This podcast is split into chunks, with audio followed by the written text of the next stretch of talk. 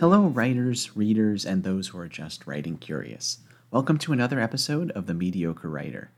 Now, I've mentioned a few times that I am currently enrolled in screenwriting classes, screenwriting being the initial inspiration for me to become a writer.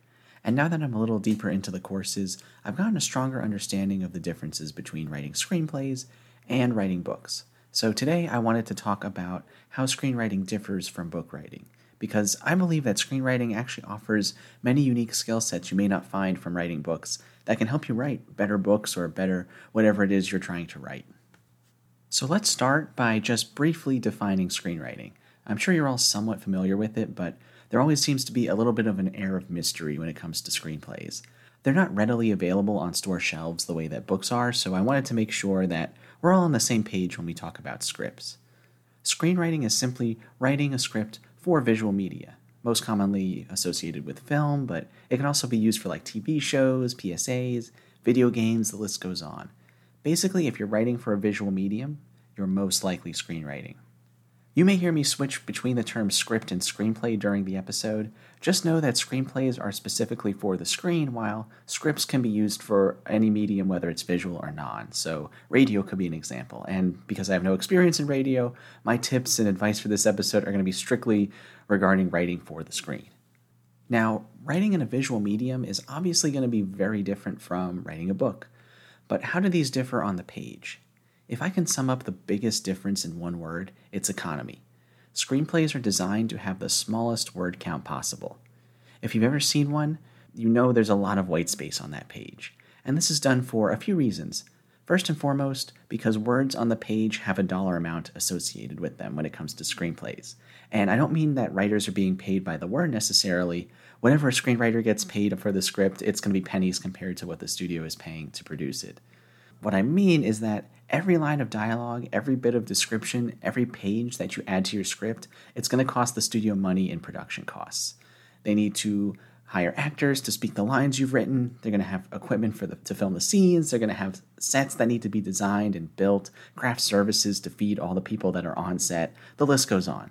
That's why if you want your screenplay to be produced, you need to impress producers with an airtight script.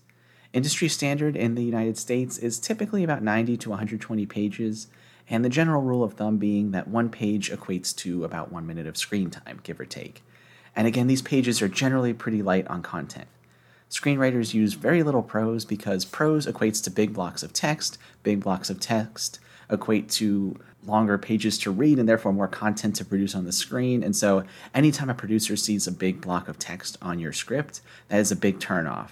Um, and they'll typically toss it away because they have dozens of other scripts they're reading this week that are more airtight, easier to read, and easier to identify as whether or not they're going to be good to produce a movie out of. So if you want to impress producers, be very sparing in your descriptions. And better yet, find brief and simple ways to convey your ideas through your writing. Remember that a picture is worth a thousand words, so come up with the picture that packs the most meaning. This is what separates great writers from the mediocre ones. Now, you're probably thinking, Michael, if I cut down on my writing that much, am I going to be limiting my creativity as a writer? And my answer is absolutely not. I think cutting down your writing is a great exercise for any writer, no matter their niche or their form, because it encourages you to pack more meaning into each word. New writers, whether they're writing scripts or books or anything in between, tend to overwrite, describing things in great detail when really only a few details are necessary. The reason this can be a problem is because by over describing, you actually reduce your audience's engagement. If I were to describe every leaf on every tree in my book, the audience is going to lose the ability to imagine the forest for themselves because I've spoon fed to them the exact image I want them to see. I forced a more specific image than what was really necessary and ruined the chance to create their own visuals, create their own colors and their own uh, sort of world that they want to um, p- place the character in. Um, the same thing happens when you're watching a movie. How many times does a character say a line that reveals something that you already figured out based on the visual cues? I just watched the new Batman movie with Robert Pattinson last night, and I honestly lost track of the number of times the characters told us something we had already figured out. And don't get me wrong, it was a great movie. I enjoyed it very much. Um, I just honestly think that it was doing such a good job conveying meaning through its visuals and through its, I, I would assume, descriptions in the script that the dialogue kind of dragged it down at times. almost like the studio was afraid that audiences weren't smart enough to figure out what was going on without somebody directly telling them. And that to me is the biggest crime of overwriting underestimating the intelligence of your audience. Remember that people reading your work or seeing your work on the screen, they have read hundreds of books, seen hundreds of movies. They know the routine. They may or may not be writers, but they definitely know what to look for and how to interpret it.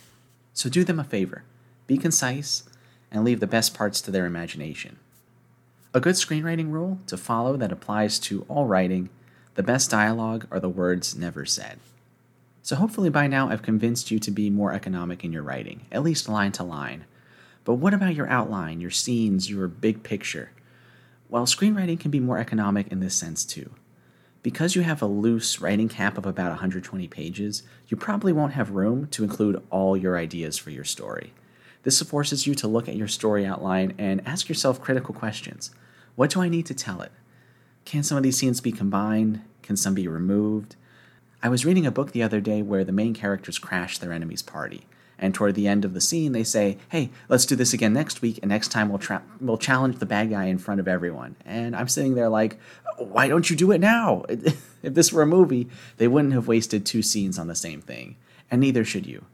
Book writing has few limits, and while that does give you opportunity to explore and create and be a little more vivid, I think, in, in some of your world building, it can also cause you to lose sight of the overarching story um, especially when you get caught up in that prose.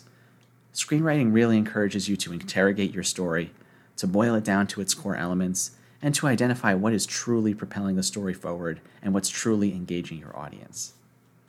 This is why I gravitated more towards movies rather than books when I was growing up. I, it just got to the point faster. We didn't spend pages and pages with our characters walking around. I'm looking at you, Lord of the Rings. They packed each scene with as much important content as possible, making for a more exciting pace and a more exciting experience. I thought it'd be fun also to do an example here and dissect a scene from one of my favorite movies, The Dark Knight. In the scene I'm going to use, uh, which happens about a third of the way into the movie, Bruce Wayne hosts a fundraiser for the new Gotham DA, Harvey Dent, even though Harvey's just have had his life threatened by the Joker. The Joker inevitably attacks and faces off with Batman. The whole scene lasts maybe five to seven minutes, and in that time, which would equate to about five to seven pages of script, we accomplish all of the following. Number one, Bruce Wayne establishes that he genuinely believes in Harvey Dent.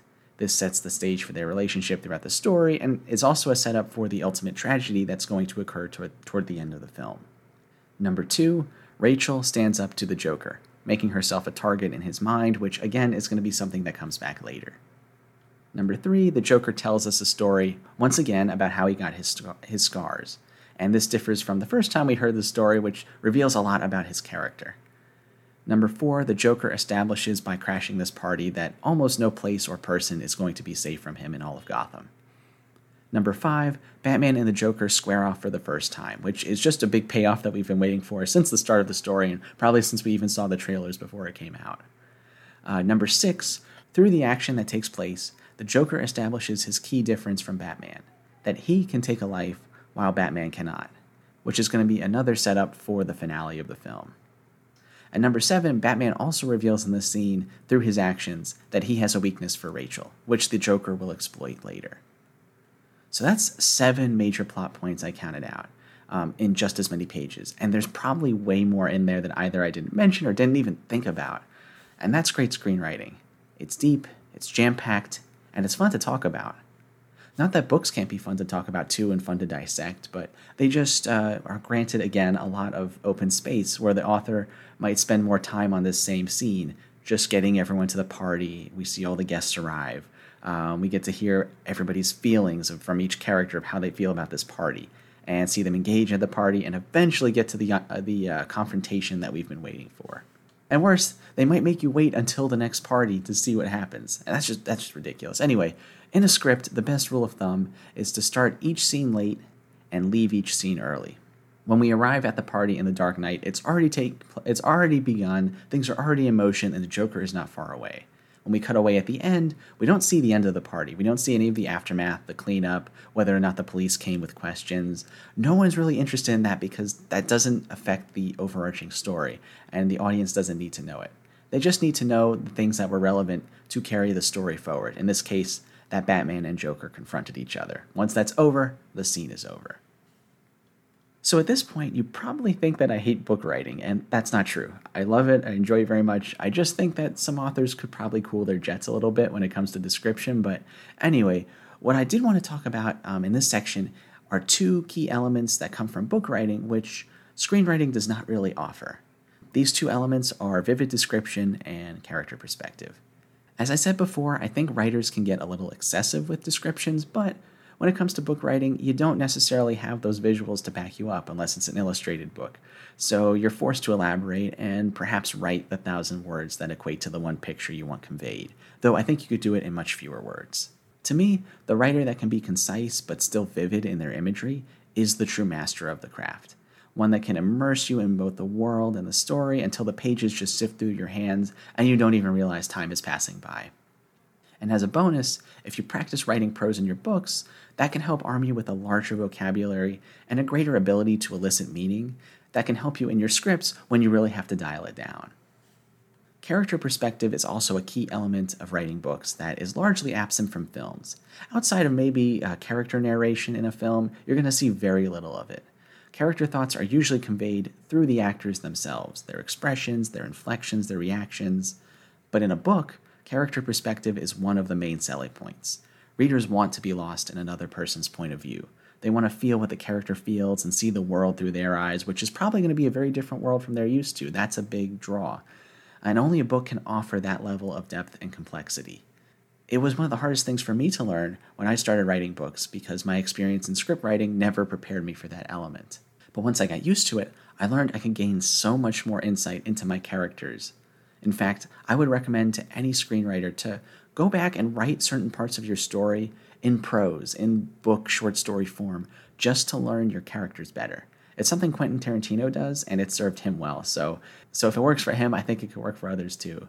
You may find yourself writing details that will never necessarily be needed or used on set, but they are, I would say, needed for you as a writer just to craft the best story possible.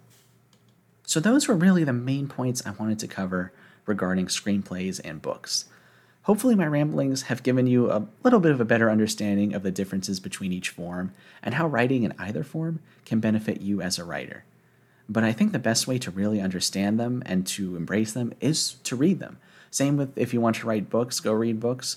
If you want to learn script writing and screenplays, go read some screenplays for your favorite movies then buy the book version too and see how the book changes from from the movie and and so on. But just immerse yourself in these different forms and you'll start to see how really good writers in each can craft them and, and make the experience better. And you may also start to see some of the similarities in storytelling whether or not they break how they break down into three acts where those um, those twists and turns are located and um, how the story is structured to keep you engaged throughout so go check out some scripts Check out more books too, and hopefully you come away with some new ideas for your own writing. I'm the Mediocre Writer, and thanks for listening.